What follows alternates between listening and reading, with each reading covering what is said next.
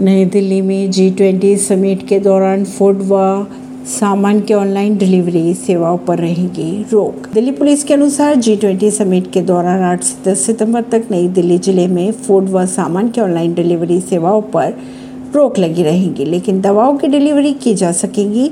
Police के अनुसार इस दौरान पूरी दिल्ली में पोस्टल व मेडिकल सेवाओं और पैथोलॉजी लैब्स द्वारा सैंपल कलेक्शन पर कोई रोक नहीं रहेगी।